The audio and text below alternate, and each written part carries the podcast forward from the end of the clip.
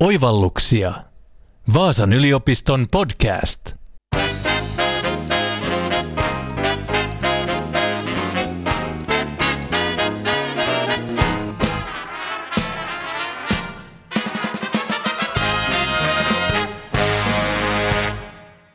Muistan, kun entisessä työpaikassani kuulin eläkkeelle lähtien sankaritarinan. Hän oli uhrannut hammasta purren työlleen aivan kaiken. Kun vihdoin tuli eläkkeelle siirtymisen aika, se oli iso henkilökohtainen shokki ja kriisi. Elämässä ei ollutkaan paljon muuta sisältöä. Onneksi uudet sukupolvet muuttavat työelämää. Y-sukupolvi, eli toiselta nimeltään milleniaalit, eivät enää tällaisia tarinoita ihannoi. Saati itse toteuta. Heille työ ei ole koko elämä. Vaasan yliopiston tämänkertaisen Oivalluksia podcast-jakson aiheena onkin Milleniaalit Marsista. Keitä he ovat, millaisia työkavereita ja alaisia he ovat, mitä he ajattelevat ja arvostavat työssä, ja miten he oikein muuttavat työelämää. Minä olen toimittaja Miia Kahila ja aiheesta keskustelemassa on tänään tutkijatohtori Susanna Kultalahti. Hän on henkilöstöjohtamisen tutkija ja opettaja Vaasan yliopistossa – Susanna Kultalahti on tutkinut henkilöstöjohtamista niin PK-yrityksissä kuin kuntasektorilla. Erityisen kiinnostunut Kultalahti on ollut uusista sukupolvista työelämässä. Hänen väitöskirjansa It's so nice to be at work, eli suomennettuna On niin kiva olla töissä, käsittelikin juuri Y-sukupolvea, eli milleniaaleja työelämässä. Susanna Kultalahti, tervetuloa Oivalluksia podcastin vieraksi. Kiitos. Keitä milleniaalit ovat? No milleniaalit eli Y-sukupolvi, voidaan sanoa, että on syntynyt noin 1980-1995. Tietysti mitään tarkkaa vuosilukua ei voi siihen antaa, eli, eli sukupolvia aina joudutaan vähän se katsomaan peräpeilistä. Lähtökohta on se, että aina silloin kun maailma muuttuu, niin silloin myöskin sukupolvi muuttuu. Mutta että suurin piirtein puhutaan tämän päivän noin kolminelikymppisistä työntekijöistä, jotka on siis ollut jo jonkun aikaa työelämässä. Miten itse olet päätynyt tutkimaan milleniaaleja? Tietämättäni mä oon ollut milleniaalien parissa jo vuodesta 1985 silloin, kun satuin syntymään nykysukupolveen. Toki en sitä silloin tiennyt, mutta äm, silloin graduvaiheessa Vaasan yliopistossa tuli mm, mun ohjaajalta, professori Riitta Viitalalta, aiheehdotus, että kiinnostaisiko Y-sukupolvi. Ja mulle itselle oli silloin tärkeää se, että mun tutkimusaihe sekä gradussa että myöhemmin sitten väitöskirjassa olisi semmoinen, josta mä voisin kuvitella, että on jollekin joskus hyötyä. Mä en pidä itseäni mitenkään hirvittävän teoreettisena ihminen, ihmisenä, niin oli tärkeää se, että pystyisin puhumaan aiheesta kenen kanssa tahansa. Ja silloin kun puhutaan eri ikäisistä ja eri sukupolviin kuuluvista, niin silloinhan se aihe koskettaa kaikkia tavalla tai toisella, joko oman itsensä kautta, työkavereiden tai vaikkapa lasten kautta. Ja nyt kun tässä vielä väitöksestä on nyt reilu neljä vuotta aikaa ja tänä vuonnakin on ollut jo useampi tilaisuus, jossa saan käydä tästä aiheesta puhumassa, niin silloin tiedän, että aihevalinta on oikein onnistunut. Kuinka milleniaalit sitten suhtautuvat elämään ja työhön eri tavalla, jos verrataan aikaisempiin sukupolviin? Kyllähän siellä semmoisia tiettyjä piirteitä on, vaikka tietysti tärkeintähän olisi ö, ähm, myöskin keskustella siitä, että mitä voitaisiin toisilta oppia ja, ja minkälaisia kokemuksia voisi eri sukupolvet toisilleen jakaa, mutta ö, milleniaalit arvostaa todella paljon esimerkiksi joustavuutta, ö, joustavuutta sekä ajan paikan suhteen, työkavereiden, työmenetelmien, työvälineiden. Eli halutaan, että on resursseja ja on voimavaroja myöskin muuhun kuin vaan ainoastaan siihen työhön niin kuin tuossa alussa johdatitkin aiheeseen, niin työ ei ole milleniaaleille toisin kuin ehkä vanhemmille sukupolville se ainoa heitä määrittävä tekijä. En missään nimessä halua sanoa sitä, että työ ei olisi Y-sukupolvelle tärkeää, vaan ennemminkin se rinnalle on tullut myöskin muita asioita, jotka kilpailevat niistä resursseista. Oli resurssit sitten aikaa, voimavaroja, ihan mitä tahansa. Ja halutaan, että jää myöskin aikaa siihen muuhun elämään, perheeseen, harrastuksiin, ystäviin ja näin edespäin voi jopa olla, että se oma työura tai, tai se oma ala valitaan sen mukaan, että se tukee sitä muuta elämää. Jos on vaikkapa joku harrastus, johon haluaa erityisesti panostaa, niin valitaan työ sen mukaan, että se harrastaminen on tavalla tai toisella sitten mahdollista. Joko rahan suhteen tai sitten, että jää riittävästi aikaa. Tästä johtuen Y-sukupolvi arvostaa myöskin hyvin paljon työn ja muun elämän yhteensovittamista. Halutaan, että sille on myöskin mahdollisuus sekä ajallisesti että, että resurssien myötä. Meillä jokaisella kuuluttiin mihin tahansa sukupolveen on tarpeen kokea merkityksellisyyttä ja tavoitella ja saavuttaa niitä merkittäviä asioita omassa elämässään. Jos mä vähän kärjistän, niin vanhemmille sukupolville se on saattanut olla nimenomaan se työ, joka sitä merkityksellisyyttä on tuottanut. Nuorelle sukupolvelle se taas voi ollakin sitten joku työn ulkopuolinenkin asia. No ovatko milleniaalit sitten sitoutuneita työhön? Tämä on semmoinen yksi mun lempiaiheista, koska monestihan mediassakin vähän kärjistetään niin, että näkee otsikoita, että Y-sukupolvi tulee, oletko valmis, ja monesti moititaan laiskoiksi ja moititaan Y-sukupolvea myöskin siitä, että ei sitouduta siihen työpaikkaan. Ja ehkä tavallaan siinä vanhassa työelämässä, vanhassa maailmassa se sitoutuminen on nimenomaan ollut sitoutumista organisaatioon. Y-sukupolvi ei näe sitä organisaatiotasoa niin merkityksellisenä kuin, kuin aikaisemmat sukupolvet. Jos ajatellaan, että Y-sukupolvi on kasvanut maailmassa, jossa on hirveän paljon määräaikaisia työpaikkoja, osa-aikaisia työpaikkoja, epävarmuutta, pirstaleisuutta, niin toisaalta kuinka voisi olettaakaan, että he sitoutuu nimenomaan silloin siihen organisaatioon. Se ei tarkoita sitä, että Y-sukupolvi ei sitoutuisi ollenkaan, vaan silloin se sitoutumisen kohde haetaan jostakin muualta. Se voi olla vaikkapa se työyhteisö, lähin työyhteisö, työkaverit, esimies. Se voi olla oman uransa kehittäminen tai oman alansa asiantuntijana kehittyminen.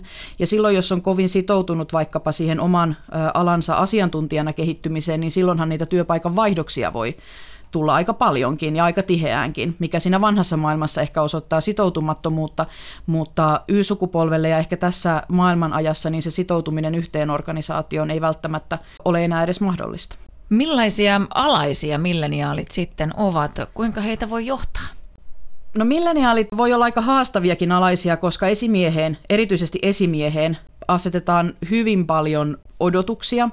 Y-sukupolven esimies ei enää välttämättä ansaitse sitä paikkaansa pelkästään sen takia, että hän toimii esimiehenä ja siinä hierarkiassa on korkeampi, vaan se esimies ansaitsee nimenomaan niillä teoillaan sen Y-sukupolvelaisen kunnioituksen ja arvostuksen. Tässä yhteydessä mä oon käyttänyt esimiehestä joskus vertausta personal trainer nimenomaan Y-sukupolvelaisen näkökulmasta. Se tarkoittaa sitä, että ihan niin kuin personal trainer siellä kuntosalillakin, joka asettaa tavoitteet, kartoittaa missä mä olen nyt, tekee jonkinlaisen suunnitelman, miten mä pääsen sinne mun tavoitteeseeni. Ihan samalla tavalla se Y-sukupolvelainen katsoo sitä omaa esimiestään siellä, siellä organisaatiossa. Se tarkoittaa totta kai sitä, että se suhde on molemminpuolinen ja molempien täytyy siihen panostaa. Eli ei se homma etene yksistään sillä, että se personal trainer tapaa sinut siellä kuntosalilla silloin tällöin. Mä vertaisin sitä esimerkiksi kehityskeskusteluihin. Ei se kehitys siellä tapahdu, vaan Y-sukupolvi toivoo paljon enemmän tämmöistä epävirallisempaakin kanssakäymistä keskustelua. Sitä, että se esimies tuntee ja tietää, mikä se mun oma tavoite on ja, ja miten sinne voitaisiin päästä.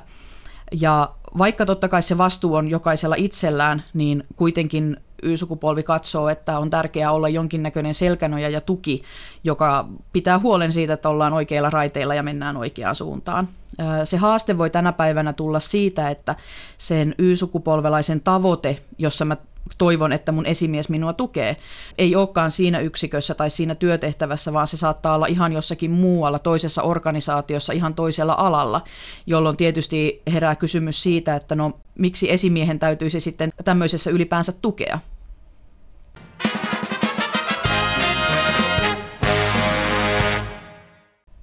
Vaasan yliopiston tämänkertaisen Oivalluksia podcast-jakson aiheena on milleniaalit Marsista ja Podcastissa on vieraana Susanna Kultalahti. Susanna, jatketaan milleniaaleista. Mitä milleniaalit arvostavat työssä ja työkavereissa? No milleniaalit asettaa aika paljonkin paineita työkavereille, eli ne odotukset on osaltaan korkeat paitsi itseä kohtaan, myös korkeat niitä työkavereita kohtaan. Esimerkiksi jos ajatellaan oikeudenmukaisuutta, mikä on yksi tärkeimpiä arvoja ehkä missä tahansa työpaikassa, milleniaalit on ehkä taipuvaisempia ajattelemaan, että jokaiselle ansionsa mukaan kuin se, että kaikille samaa. Odotetaan, että työkaverit on yhtä sitoutuneita siihen työhön kuin mitä he on itse. Tämä mun väitöskirjan otsikkokin, onpa kiva olla töissä, niin se oli suora lainaus mun väitöskirja-aineistosta. Ja mä halusin silloin siihen väitöskirjan otsikoksi jonkun asian sieltä aineistosta, mitä nämä milleniaalit oli mulle tarinoita kirjoittaneet, joka vetäisi yhteen sen, miten Y-sukupolvi työelämää katsoo. Ja kun mä sieltä löysin tämän lainauksen, onpa kiva olla töissä, niin mä meinasin päästää itkun, koska se mun mielestä niin hyvin kuvasi sitä, mitä mä nimenomaan, nimenomaan halusin tällä väitöskirjalla tuoda esiin. Y-sukupolveahan on moitittu siitä, siitäkin vähän sen, että pitäisi töissä olla kivaa ja voiko töissä ylipäänsä olla kivaa. Mulle tämä kiva mitä tässä aineistossakin tuli esille, se Y-sukupolven kiva ei ole semmoista höttöstä hauskanpitoa pelkästään, tai mitään leikin laskemista tai sitä, että ei otettaisi asioita vakavasti, vaan se on nimenomaan sitä, sitä, että työpaikallakin voi viihtyä. Työpaikalla voi olla mukavia suhteita, epävirallisia suhteita työkavereiden kanssa. Voidaan pitää keskenään hauskaa, sen työn täytyy olla jollakin tavalla mielekästä. Y-sukupolvi ehkä verrattuna aika aiempiin sukupolviin on taipuvaisempi vaihtamaan työpaikkaa silloin, jos asiat siellä työpaikalla ei miellytä, koska sitä samanlaista sitoutumista ja lojaliteettia ei Y-sukupolvella siihen työnantajaan ja organisaatioon välttämättä ole, ihan työelämänkin muutoksista johtuen niin silloin haetaan semmoinen työpaikka, missä kaikki asiat natsaa kohdilleen. Mitä työpaikalla yleensä sitten voidaan tehdä, jotta milleniaalit siellä viihtyisivät? Mitä opittavaa meillä olisi milleniaaleista? No mun mielestä kaiken lähtökohta on se, että miten me voitaisiin huomioida kaikki sukupolvet ja kaikenikäiset työpaikoilla. Ja silloin kun me puhutaan nimenomaan sukupolvista, niin tärkeiksi asioiksi nousee se, että mitä me voidaan toisiltamme oppia. Se oppi voi olla ihan siihen työn sisältöön liittyviä asioita, se voi olla kokemuksia, se voi olla asenteita. Monestihan Y-sukupolvelaisia ja milleniaaleja ylipäänsä saatetaan käyttää apuna vaikkapa tietotekniikkaan, teknologiaan liittyvissä asioissa, koska Y-sukupolvelle se tietotekniikan käyttö on aika intuitiivista. Me ollaan kasvettu tietokoneiden parissa. Meille on itsestään selvää se, että asioita tehdään tietokoneilla. Se ei ole meille mitään uutta eikä erikoista mutta mun mielestä sitä voisi laajentaa paljon laajemmallekin. Jos ajatellaan milleniaalien asennetta, kuinka he sitoutuu siihen työhön, se työ ei ole välttämättä se koko elämä, joka tarkoittaa sitä, että silloin jos työsuhde syystä tai toisesta loppuu. Se ei välttämättä ole henkilökohtainen kriisi, niin kuin tuossa alussa kuultiin, vaan se saattaa olla ihan oikeasti uusi startti tai lähtökohtaisesti ei välttämättä niin kova, kova paikka. Y-sukupolvi ei pelkää sitä, että asiat muuttuu, vaan nimenomaan sitä, että mikään ei muutu, niitä epäkohtia ei korjata. Ja tietynlaista muutosvalmiutta, muutoskyvykkyyttä voisi organisaatioissa varmaan laajemminkin hyödyntää. Eli mitä se on se, mitä, mitä voidaan toisiltamme oppia. Sitä mä pidän erittäin tärkeänä. Ja sitten jos mä taas ajattelen kuitenkin oman urani alkuvaiheilla itse olevana sitä, että on varmastikin paljon asioita, mitä vanhemmat kollegat voi opettaa, mitä he voi kertoa, auttaa näkemään kokonaisuuksia, asioita laajemmin. Nuoret saattaa olla, ja nuoret tässä nimenomaan milleniaalit, saattaa olla vähän kärkkäitäkin ehdottamaan kaikkia asioita ja, ja menemään niin kuin tuulta päin, mutta, mutta vanhemmat voi nimenomaan auttaa sitten niissä karikkopaikoissa ja tavallaan omaa kokemustaan tuoda myöskin Y-sukupolven hyväksi.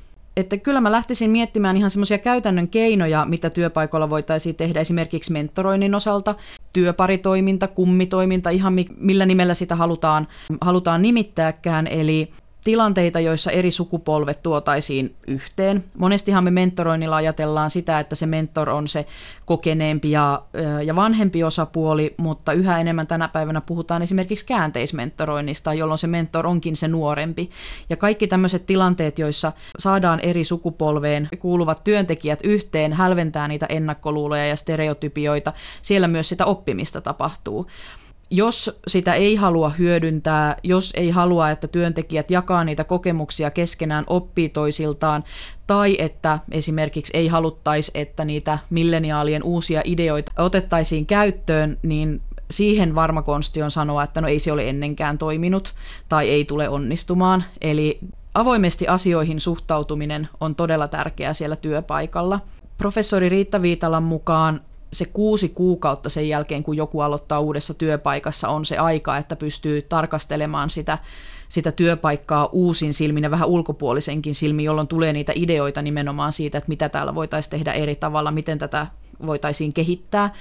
Ja se on aika huonosti käytetty aika, koska milleniaalit kohtaa sellaisia asenteita, että tullaan suoraan koulun penkiltä ja kuvitellaan, että nyt sitten sen koulutuksen perusteella tiedetään, miten asiat on. Se ei missään nimessä ole sen kokeneempien henkilöiden tai sen kokemuksen vähättelyä, vaan nimenomaan sitä, että halutaan tuoda niitä, niitä asioita esille ja niitä uusia näkökulmia.